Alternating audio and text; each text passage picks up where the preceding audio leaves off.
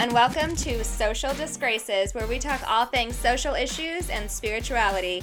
On this podcast, we share stories from people who have been a part of oppressed or marginalized communities, overcome challenges, or advocated for change. We often incorporate a faith tie in, and we'll have several topics centered around spiritual issues and religious deconstruction. On this podcast, we believe in loving thy neighbor, Black Lives Matter, LGBTQ rights are human rights, feminism is for everyone, and we all deserve a little grace. Today, we are joined by Austin Jenkins. Austin is a musician, poet, and fellow deconstructionist. We will be talking with him to learn about his deconstruction journey and specifically the role that poetry has played in this journey and how he utilizes music and poetry through navigating it all. First of all, thank you so much for joining us on this episode. Austin, do you want to kind of introduce yourself a little bit and tell us who you are? Sure. Uh, well, first of all, thank you for having me on. I'm Austin Jenkins. My life is like really just kind of like a lot of things. But first of all, I was born in Washington, D.C., grew up in Maryland, and then just uh, through crazy family dysfunctional circumstances, ended up getting away from like a really, really toxic family stuff, and then ended up moving to a city called uh, Fairfax. And then that's where I've pretty much been residing for a good number of years yeah, ever since pretty much I was like a kid, right? Basically, if that makes yeah. Yeah. So I first connected with you on Instagram, I believe, and it was in through kind of this the deconstruction space, or where a lot of people are talking about. I, I think a lot of people know what deconstruction is, but it, for those that don't, it's this space online that has been oh, I don't want to say trending, but I would say on the rise as far as like more people starting to deconstruct and it's basically people who were raised in super religious homes, specifically, a lot of them, I think, really conservative religious or fundamentalist, uh, evangelical spaces. I see a lot of Mormons that are starting to deconstruct some of the toxic elements of the theology that they were brought up to believe or things that went on in religious spaces that they grew up with and starting to just kind of dissect those and take a more critical look at either leaving the faith or restructuring and redefining their faith. And so, anyways, can you kind of walk us through your religious background and what started your deconstruction journey? Ooh, this is gonna be fun. Another loaded question. So, oh, it's so loaded. Ah, man. Okay, so this kind of goes back to oh my gosh, like when I was a kid, pretty much like I said, I grew up in a, a dysfunctional family setting. So my biological mother would uh, take me to this daycare provider. And I remember at some point when I was going there, either on the days that I had school or days I didn't have school, she would teach me all this stuff about the Bible. And one point showed me these movies like i'm pretty sure you're familiar with the left behind series Oh, uh, I have the full collection, baby. yeah, I was shown those movies. I was shown one movie called Escape from Hell, which is about a doctor who basically puts himself under to try and discover if there's an afterlife or not. And this, it was traumatizing. And that, or that was the one that was very traumatizing for me because, I mean, hell and so the concept of hell. And I remember telling this woman at one point, I don't want to go to hell. So then she basically was like, okay, well then uh, pray this prayer with me. How old were you then? Oh, uh, it was a long time ago. I don't even a, remember. Like a I, child, though. yeah. One thing I always think is so funny when it comes to some of the movies. So, my mom, she loves uh, horror movies and like I remember growing up, she would enjoy watching, you know, these like really twisted psychological movies about hell and demonic activity and things like that. But yeah, if there was a movie with like a sex scene at all, she would be like, ah, this is disgusting. And I was always like so confused by the standard. Like it's okay to watch people brutally murdered and like be possessed by demons and whatever else, but a little side boob is like, turn this off. This is gross. This is wrong. I know. Anyways, random tangent there that that made me think. Uh, it's, it's just funny. It's very interesting. And I think I like tweeted this. I like said something about how my religious trauma was what made me curious about existential and uh, spiritual things. So that's pretty much how it happened. Like I, as soon as I saw like all this stuff, but it also like really did a number on me because I mean it was very, like I said, it was very traumatizing. And of course, I grew up, like I said, in a very uh, dysfunctional family, so I suffered a lot of like physical abuse from my biological mother, and so I felt like that and then having the spiritual manipulation like was kind of like a i don't know those those two kind of like went hand in hand and just did a number on me mentally. I remember the first time like having an out of body experience as a kid and then that like was a whole number and so i was just like oh wow like that's this is different. And so i don't know. And i think for a lot of people in the deconstruction community i do hear the religious trauma as people can start to put a label to it and that's one thing that i think i think there are some people who believe even just the word trauma is overutilized on social media like not everything is trauma and while that's true not everything is trauma i also think that being able to talk about these things and where there is trauma put a label to it you know that doesn't change the fact that doesn't create trauma where there wasn't. It just creates a label for it and a way to talk about it. And it's interesting too, I think.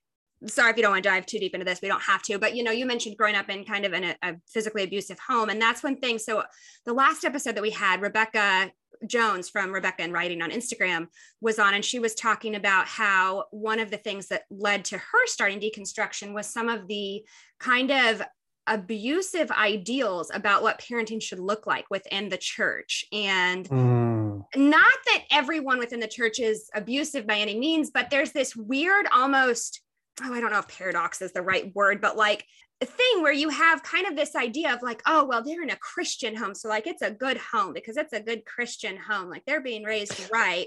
While simultaneously, right. a lot of Christians believing in very like punitive forms of authoritarian parenting and physical abuse. right, right. But yeah, kind of another tangent. and then to couple that with narcissism as well. very true. Yep. yeah. Also, the fear of hell that is just such a big theme. And I think that, I don't know, it's just, it, it shouldn't be what um you shouldn't be drawn towards anything because you're afraid of i don't know this this kind of like fear and control that that exists and starts at such a young age. Right. I mean you know part of it i mean it's like if i remember correctly i mean like i said it was like years ago. I mean yeah there was some like trauma but also like just especially with that movie escape from hell it was like captivating but yet at the same time it was also horrifying to watch. Yes like, like i'm like like why is this terrible thing happening? But yet why am i so drawn to this thing? It's like curiosity killed the cat like literally. Yep. I don't think i saw that movie but i definitely saw all the left behind movies. And for a long time i thought kirk cameron was like you know the bee's knees or whatever oh yeah. Uh, it was oh, like yeah. so great and so cool. And now i'm kind of like oh it's so cringy um, yeah. But I remember mm-hmm. being afraid after the Left Behind stuff. And I mean, one of them that stood out to me, one of the guys that I think it's in the first movie, or I don't know, that gets left behind when, you know, Jesus comes back and raptures everyone is a pastor. And it was like, that was always scary and unsettling because it's like, gosh, if even a pastor isn't getting into he- like how do you um there's almost this like always fear of like am i really saved like should i say the prayer again and like cross double double check this off like yeah one thing so i know that and we'll get to this a little bit later too but i know that you also have a podcast where you've talked about some of these things and i know on one episode you were talking about kind of this concept of like maybe you were always deconstructing and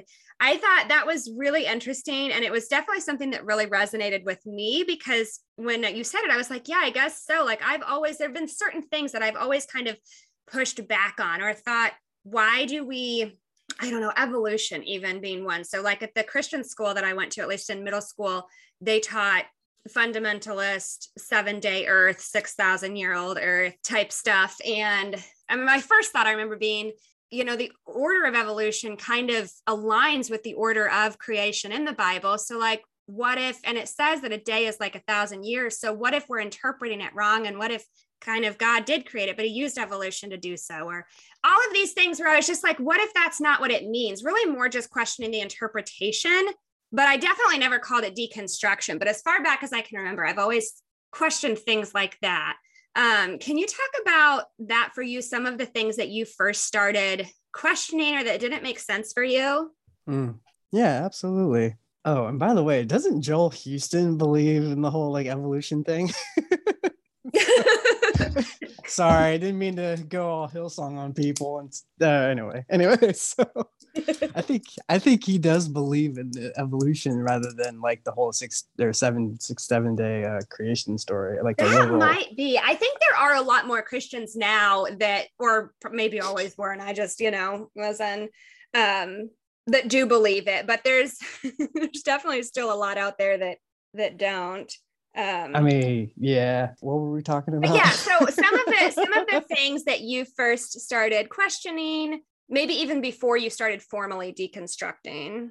Ooh. Okay. Well, I mean, I always have been questioning things. I can't really pinpoint when it really started. Oh, actually, no. Maybe I can. It was around like I think I want to say towards the end of like 2017 I've always been questioning things though. That's that's like my brain always just kind of like, oh no, what about this or what about that? Or it's just my brain does that all the time. I can tell you like when uh, everything started happening, it was I would say 27, yeah, it was 2017, 2018 ish. Sorry, um, was when when I really started to like dig back into my past and everything. And I mean, I didn't have the that word for it back then in 2017. It was more like just me questioning. I would call it questioning rather than or having doubts rather than deconstructing. But I will say, like, I remember going back thinking about like those movies I had seen and everything. And I was like, wow, like I was taught Christianity out of a place of fear and judgment rather than out of a place of love and identity and like who God made me to be, that type of thing. So that's, yeah. I think that makes sense. Where do you feel like you are now? Oh, geez. As far as do you feel like you've kind of landed somewhere or where are you? Yeah. What, what do you, what do you feel like your kind of beliefs are now? And do you feel like you're, you're settled in those or you're, you're still on the on the journey. Honestly i'm on the journey like i'm still on the journey. I mean and i've been doing this for well it really started 2019 so because that's when i left my my church was 2019 and that's when i really and i also that was when i was also reading rachel held evans book uh, searching for sunday and that's when i really started to deconstruct things and really started to see things and it's just like so yeah i've been on a journey and some days i mean i still call myself a christian. I identify as that. I still believe i still uh, try to follow jesus to the to the best of my ability and fail. I don't really like to call myself a christian especially with everything especially in 2020 and just not even in 2020 it's like 2020 and like back. It's just like all the years before 2020.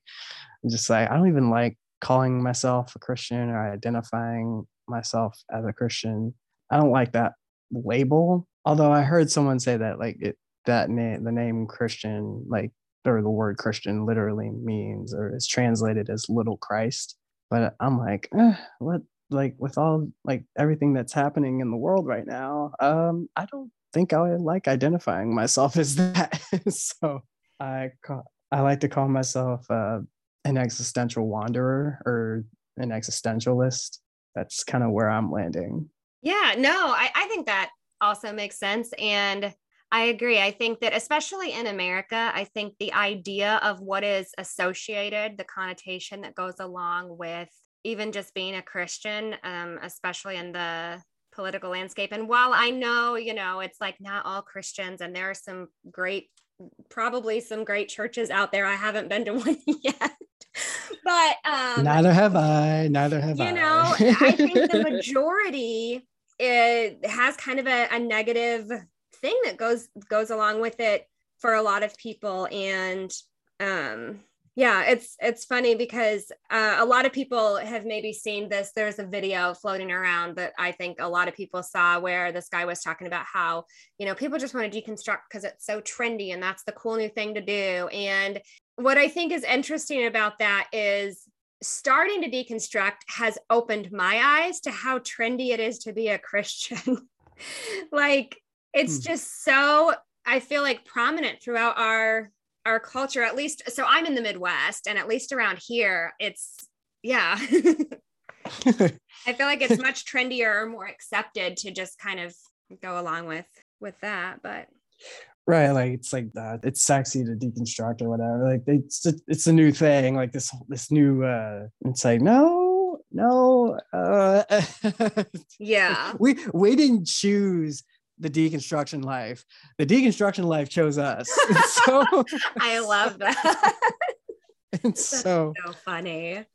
So I want to talk about poetry some because I know that you have done poetry for a long time and you have posted poems and things on social media and there's just a strong focus there. How long have you been writing poetry for? Okay, so this kind of like goes all the way back to like fifth grade.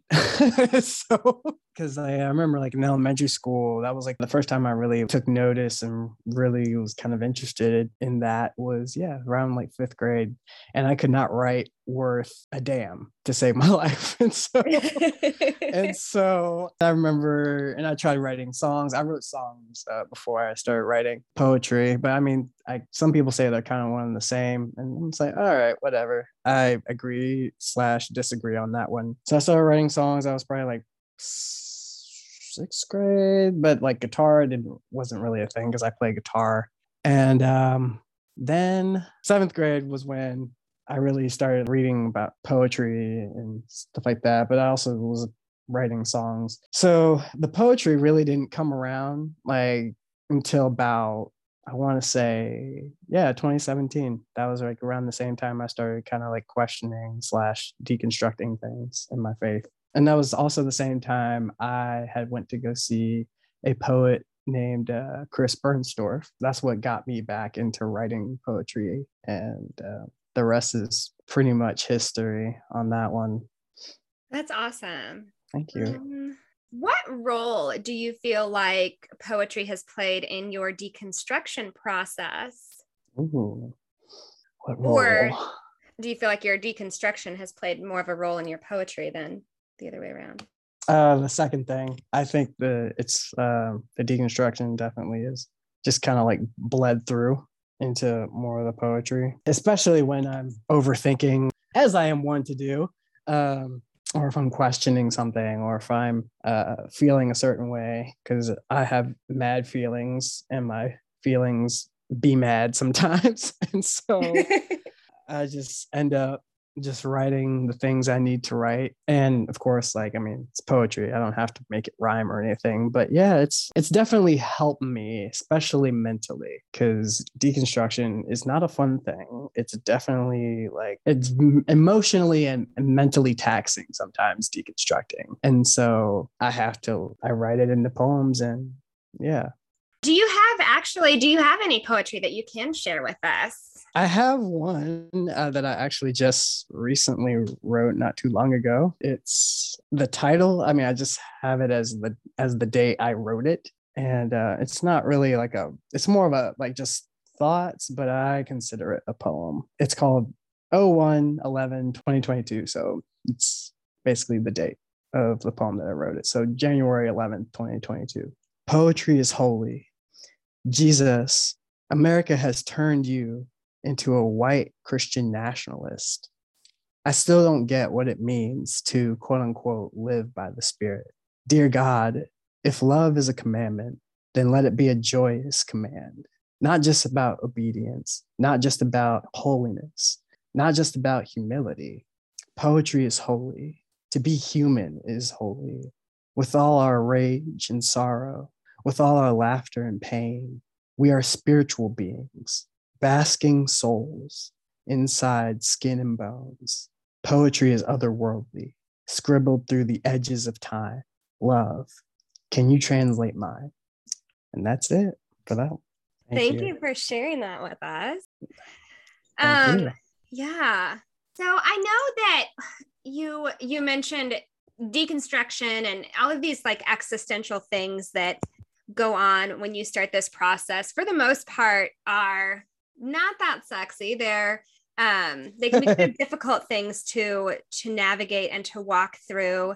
Are there any parts of this journey that you feel like have been very good or um or hopeful parts?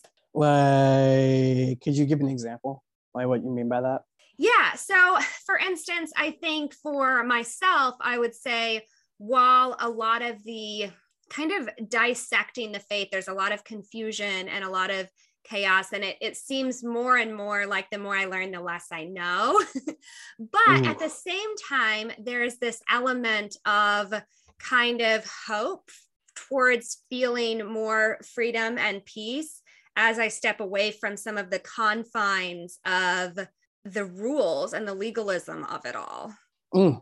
yes yes um okay i see what you're saying. yeah i do find well ever since like i stopped going to church pretty much um yeah there's been i mean and just trying to like uh i guess pull back the um or like deconstruct some of the um the beliefs and everything. I do find that there is like some semblance of peace I mean, yeah, there's still like a lot more questions. The other day, I wrote something on Instagram. It had to do with like if God is love and we're made in the image of love, then that must mean that we must be good, that we must be very good, you know?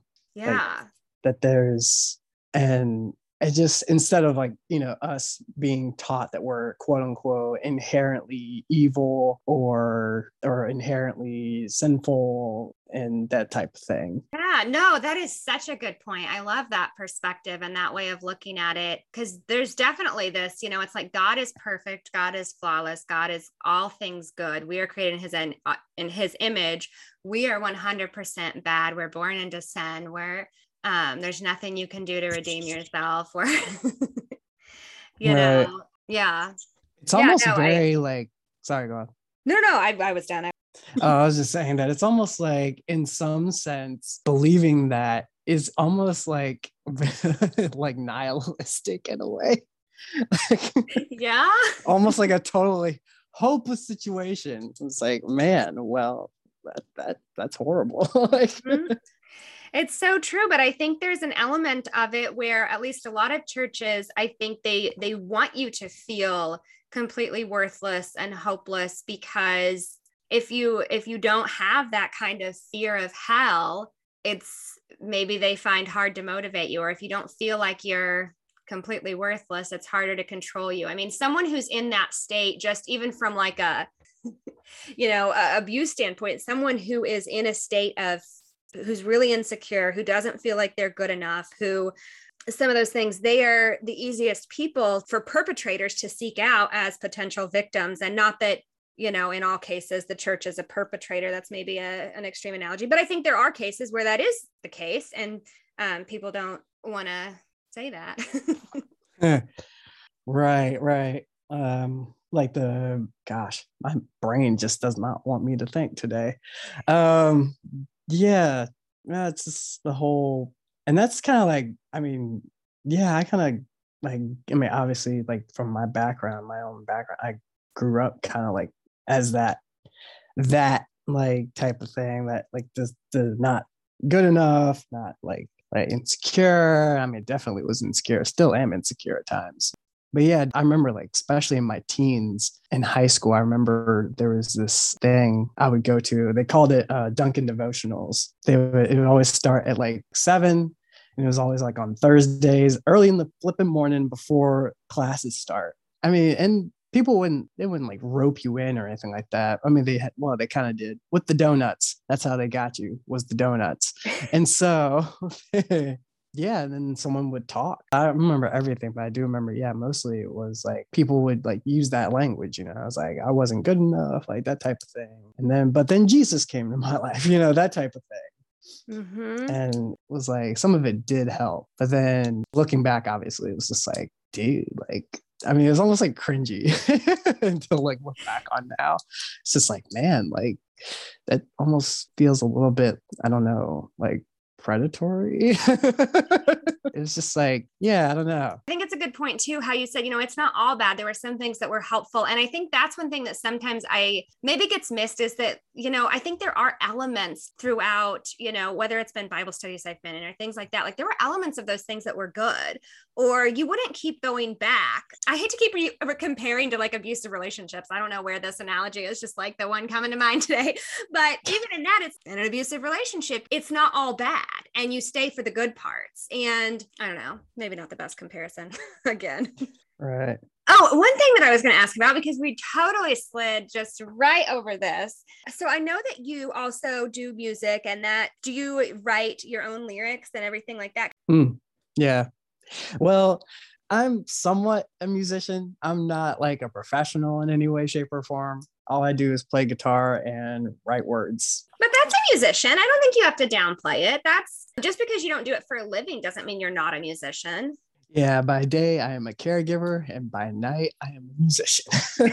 so, but yeah, I uh, definitely music has been a big, big part of my life, like ever since I was a kid.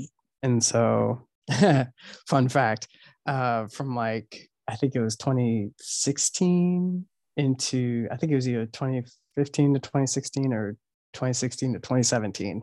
I was part of my church's uh, uh, worship team for a bit. And oh my gosh, that was going to be my next question because I feel like so many people in the deconstruction com- community come from like positions of like leadership and worship somehow. So you were you were on the worship team. Yeah, for a bit. And I actually wanted to be on the worship team. Like I was like, yo, like I want to do that. And I was actually telling a friend of mine recently that I think I wanted it too much. I don't know. It's just like, yeah, I definitely had that. Like I wanted to do that. And so, but yeah, I didn't play guitar or anything, but I did sing, just mostly a backing vocalist. I always find that interesting. Music has been so I personally i i have so much respect and appreciation for people who are musically talented in any way it has never been a talent of mine i mean i did piano for a little bit when i was a child but outside of that i have no singing ability no like none of that so um yeah no i think that's really really cool though which i was going to ask did you ever write worship songs and do you like, and what type of music is your favorite to write now? I do actually, I did write my own worship songs. I was never really good at it though. Like, I'm just like horrible at it. But I mean, it was like my own way of writing, just like expressing the things I feel and the things. Cause like most of them, most of my, most of my worship songs have to do with feelings based. They're definitely like, God, I feel this way. I wrote a song called uh, "Deeper uh, Deeper Grace," and at one point in the song, I think like the first line is um, uh, what is it? Oh, okay. Now I remember. I remember the line. It's uh, Jesus, you're you're the only one for this heart, uh, for this heart tonight. Yeah. So that one's like, and I wrote that I think in like 2016, 2016, 2017 ish. Okay. But yeah, so a lot of it has to do with God hold me, I'm weeping. Like basically, no. that's basically what most of the songs have to do with. Yeah. No, but I think being able to put that, you know, genuine emotion into your art is is what can make it really good. So I I think that's cool. Yeah, actually I just found it. So I can just like I can just give you like the chorus. So like Jesus, you're the only one for this heart tonight. When it seems no one cares, I want to cry. When you hold me in your loving arms in the night. Lord, can I cast all my cares upon you and trust what your word says, what you'll do? I want to love you like I used to. Yeah. So that was the chorus. And that was, yeah, 2016, I wrote that. Yeah, that's awesome. Um, so has your idea about anything that you wrote in that song kind of shifted since you've been deconstructing? Uh, there are still things that I resonate with about that song. And then there are uh, verses like there's one song I remember writing that I'm just like, I don't know about this one. Like there's, and I have it. It's all like right here, trying to find the song. Oh, I can't find it. Uh, so, but yeah, now I'm writing songs where I'm like basically talking about I've been wandering for so long and kind of like that type of thing, like the the 40 years in the desert type wandering or me being okay with like writing out my doubts and my questions versus like where when I wrote that song back in 2016 I was like, should I write that? Like, but I've always written how I've felt. I definitely feel like when I look at that song, like Deeper Grace, or there's another song I wrote called Celebration. And the very first line I remember writing from that one is I literally just saw it. Where is it? There it is. The very first line of that one, of this song, Celebration, is uh, I want to count all the things I've done wrong. I want to be weak. Yeah, I'm not sure if I agree with that now. I think that's interesting though. And I, I I like the idea of kind of just writing how you feel and not limiting yourself to should I write this or should I not? Right. Yeah. Yeah, definitely. Because I think I think there's some value in allowing yourself to just to like to just create how you feel without trying to limit that. Oh, I used to do that all the time. Like I remember telling my friend, I want to write worship songs. And then they would tell me, well, just write whatever you feel and uh, and just thank God. And I'm just like, I don't want to do that. I want to write worship songs. it's like, but yeah, but now I'm like, I can do that and I can write honestly. And I used to be so scared to do that. At times I would get like, just, is it okay to write this? Like, can I write this? Like, yeah, just all the questions. But now, especially after all the more intense years of deconstructing last few years, I've been able to just kind of write. And I think I mentioned something about this on, on my own podcast uh, where I was talking with a friend of mine. I said, if God knows everything, why not just express that? yeah, absolutely. Have you been open with your friends and family about your deconstruction journey? Or are you more connecting online, but maybe not so much in real life? I don't want to say not in um, real life, but you like you know what I mean. I know what you mean.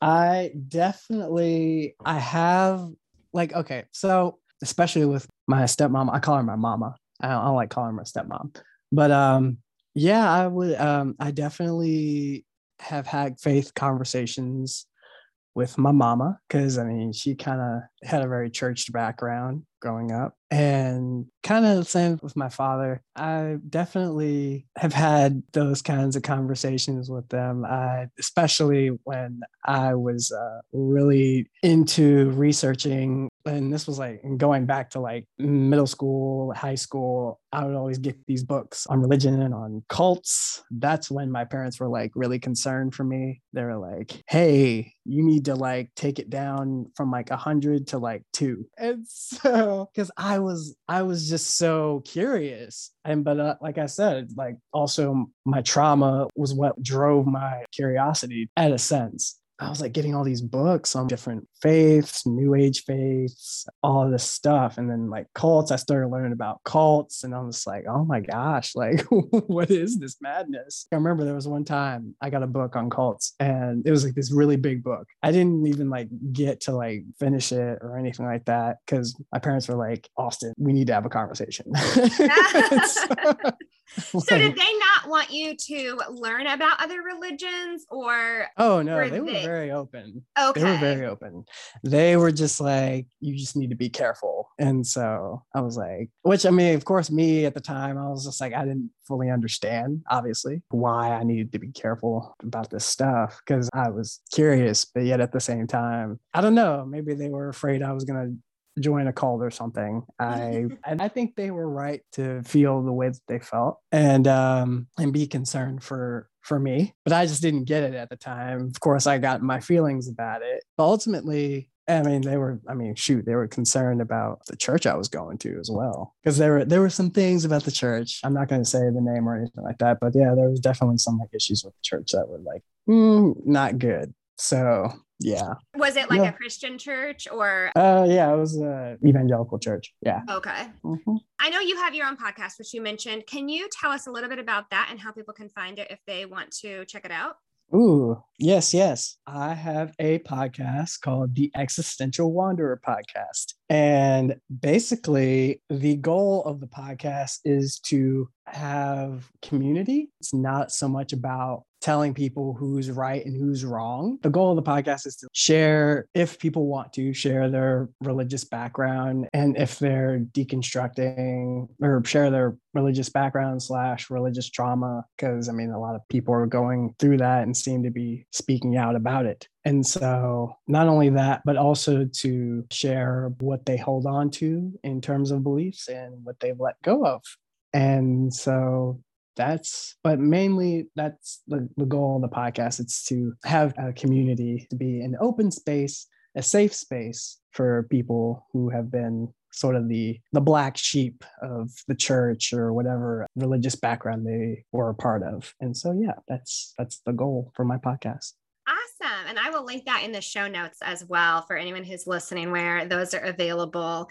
If people want to connect with you on social media, where can they go? Uh, well, they can. I have two Instagram uh, handles. One is for my poetry. As Austin Jenkins poetry is all one thing, so you can find my poetry page. The other one is for my podcast and also other thoughts that seem to be bouncing around in my brain. That is the Existential Wanderer Pod, uh, P O D. So Existential Wanderer Pod. Yeah. Awesome. And I will link those in the show notes as well if uh, people want to connect with you. I think that is all the questions that I have. So thank you so, so much for taking time out of your day to join and have this conversation. And yeah. Thank you. thank you for having me. Awesome. Thank you so much for listening. If you made it this far, I would really appreciate it if you left a kind review. It helps so much and means a lot to me. Connect with me on Instagram at Social Disgraces. Feel free to shoot me a DM if you're interested in collaborating or being a guest on the show. Thanks again, and I will catch you next time on Social Disgraces.